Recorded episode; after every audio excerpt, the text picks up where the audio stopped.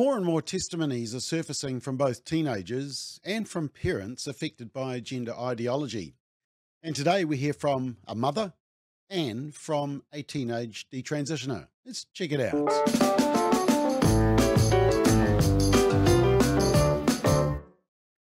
So, the video on YouTube is entitled Jamie, The Truth About Being Transgender My Detransition Story. It uh, was posted on in January, beginning of this year. It's had 125,000 views already. And she says in the commentary, this was a difficult video to post, knowing the inevitable backlash that people who criticize the LGBT community receive. I've always been someone who strives for truth and fairness, so I think it's important to share my story so that we can understand the effects that exposure to certain ideas can have on young children. It's a conversation that only just that's only just starting to be had, but I hope it ends with less children going through what I did. So, this is Jamie. She's a UK um, woman, and uh, these are her opening comments. I want to play a couple of clips from the full YouTube presentation. I used to believe or I used to be trans, and since then I have detransitioned. This video is not intended to be transphobic, I'm just talking about my own experience and issues with the LGBT community. I was very young when I started feeling issues with my body and my self-esteem. I was maybe 8 or 9 when I hit puberty and it was around this time that sort of my anxiety started, that um, I started feeling discomfort within myself. And when I got into high school, I fell in with sort of an LGBT friend group. In this friend group, everyone sort of aligned their identities so fully with their sexuality or their gender that I began to believe that this was like normal, that it was normal to have your sort of only personality trait being your gender or your sexuality. And this was how a lot of them like self-identified. They would be, they, I, I fully remember many of my friends saying, oh, my only personality trait is that I'm gay or whatever. And that was the way that I thought friendships and that I thought people were supposed to be, that um, we were in this sort of righteous bubble uh, that sort of defied societal conventions. And when I sort of saw the idols that my friends looked up to, um, people like Elliot Page or Hunter Schafer, um, I would see posts from trans people that say essentially, you know, I struggled with my body a lot when I was younger and then I finally realized that I was trans and I decided to fully transition, i.e. like double mastectomy or um, bottom surgery, and then I finally felt happy. And when you're young, you don't really tend to sort of assess the information that you take in. You sort of see, well, for, at least for me, when I saw that information, I thought to myself, okay, well, not instantly, but over time you come to think, okay, well, that is the solution to issues with your body and issues with your femininity. So I decided very, very early in my life, I think as soon as I was 12 or 13, that the second I turned 16 or 18 or I had raised enough money, I would essentially run away from home and get a double mastectomy and go on testosterone because I was non-binary and I did not feel, or I believed I was non-binary and I did not feel comfortable in sort of being feminine. Yeah, and then she talks about her parents and how the LGBT agenda separates children from parents. Now, my parents weren't even necessarily against trans people, but the whole sort of culture of LGBT um, culture of LGBT teens is that you are in some ways misunderstood by your parents. That's sort of the way that um, you perceive yourself to be or how you perceive your relationship with your parents to be, uh, whether or not, you know, they're supportive or anti-trans. I know now that my parents love me no matter what, but still I would find reasons to sort of resent them and to find sort of excuses to uh, isolate myself further and further from them, probably because this is what my friends were also doing and what a lot of the people I admired went through too, like issues with their parents, which is really sad looking back on it. I mean, I'm very, very skeptical of a movement that encourage, directly or indirectly, this is a very charged sort of um, it's charged voc vocabulary. I don't intend it to be sort of criminalizing them, but I'm very skeptical of a movement that sort of isolates children from their parents and makes them um, question their parenting and encourage almost encourages them to step away and to sort of have a found family rather than um, cooperating with and trying to understand your already family. Yeah, and you can see she's very reasonable and considered in what she's saying, but um, she goes on and she says she realized that the ideology and the path she was going down was wrong. I publicly identified as trans or non binary for four years until I was, I think, 15 or 16, and after which I sort of made an Instagram post that said, um, I'm not trans anymore. And then I think I deleted Instagram and I sort of isolated myself for a very long time because whether or not it was real, I sort of perceived the whole wide world to be against me. So I had sort of built myself into this little victim mindset where I thought that, you know, because of course people didn't fully understand the fact that I was non-binary. I mean, a lot of people did not because we were 12 and 13 and this was a new thing. But I took that very, very personally and I took that to mean um, that they were against me when they probably weren't.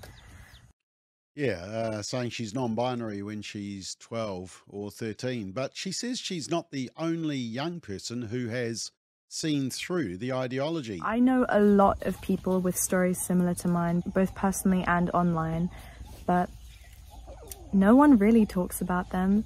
No one really talks about um, the rising amount of young women who at some point considered themselves tra trans, either medically transitioned or didn't, and then came to regret it. The only real time I've had this discussed publicly or online was through a Joe Rogan podcast with Abigail Shrier, who has also written a fantastic book. But she basically says that to some extent, and this is no, nothing against like the transgender community, but to some extent, being transgender now is to what is is to depressed teenage girls what say anorexia was in the 90s or drugs were in the 70s. It's sort of what girls who have home problems, who have issues with their body, who have issues with their family, it's what they turn to as a solution for their identity. Or not solution, but what they base their identity around.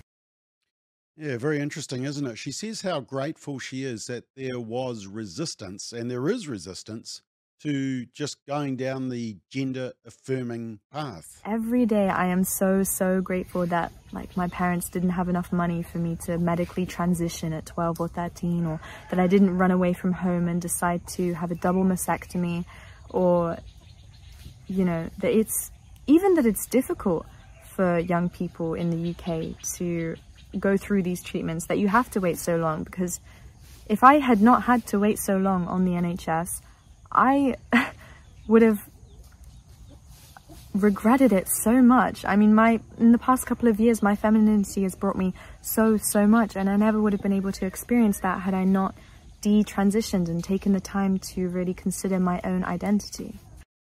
Yep, and just finally, here's a reminder of why we need to keep speaking up to protect young people. I'm so grateful every single day that I did not make any medical choices that would have affected me my whole life now.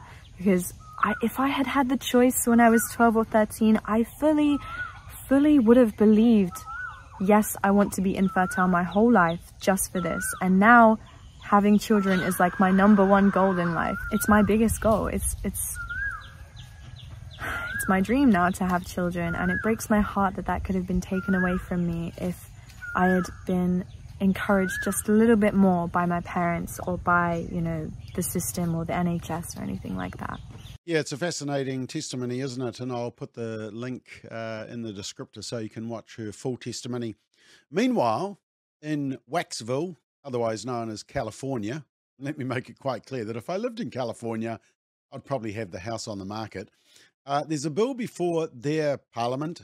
It's called AB 957 that would allow the state of California to remove children from parents who fail to affirm their child's stated gender ideology and potentially subject parents to child abuse charges for their failure. So, affirming your daughter as a girl would be deemed as child abuse.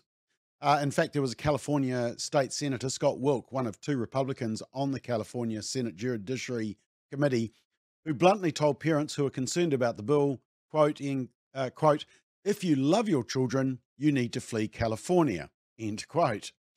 Now, last week, Abigail Martinez testified at a California Judiciary Senate hearing about the bill. And she describes uh, how her 16 year old daughter was removed from her custody by Child Protective Services due to the efforts of her school counselor and a group of LGBTQ activists. Uh, and Martinez explains that her daughter was not truly transgender, but instead struggled with serious mental health issues. And rather than address those issues, she was put on testosterone.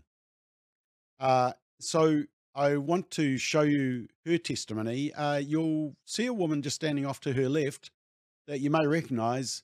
Uh, that is Erin Friday, and we featured her on a previous McBlog. She's a left wing Democrat voting liberal who moved to California because she was that liberal, but then her daughter was caught up in the gender ideology uh, phase and she had to rescue her daughter from it. Successfully, she did, and then set up a group for parents to help protect other children from the ideology. So you'll recognize her. But anyway, here is Martinez's uh, submission, oral submission that she made to the California uh, committee. name is Abigail Martinez. It has been three years and 164 days since I lost my daughter, Jaylee. I miss her every single day. Let me tell you how she died. My daughter was murdered by a gender ideology. CPS took my daughter when she was 16 years old. It was helped by her public school counselor and LGBTQ group Rise and another trans identified girl. My daughter was taken from her loving home because the state of California claimed I was abusive uh, for not affirming her trans identity. I lost my daughter over a name and a pronouns. Even after, after I, prom, I promised to call her a male name, it wasn't enough. My daughter was not a boy trapped in a girl's body. She had mental health issues. Against my consent, my daughter was given testosterone instead of therapy. The LGBTQ group used her to, pro- to raise money for, for them. Look at the poor reject trans boy, they said. Why are there so many transgender in foster care? Because this state take them from their families, tell them to run, then steal them parents are given one option to treat their distressed child, affirm, drug, and remove their healthy body part, or else lose your child. The abuse claim against me was finally dropped, but it was too late. The damage was done.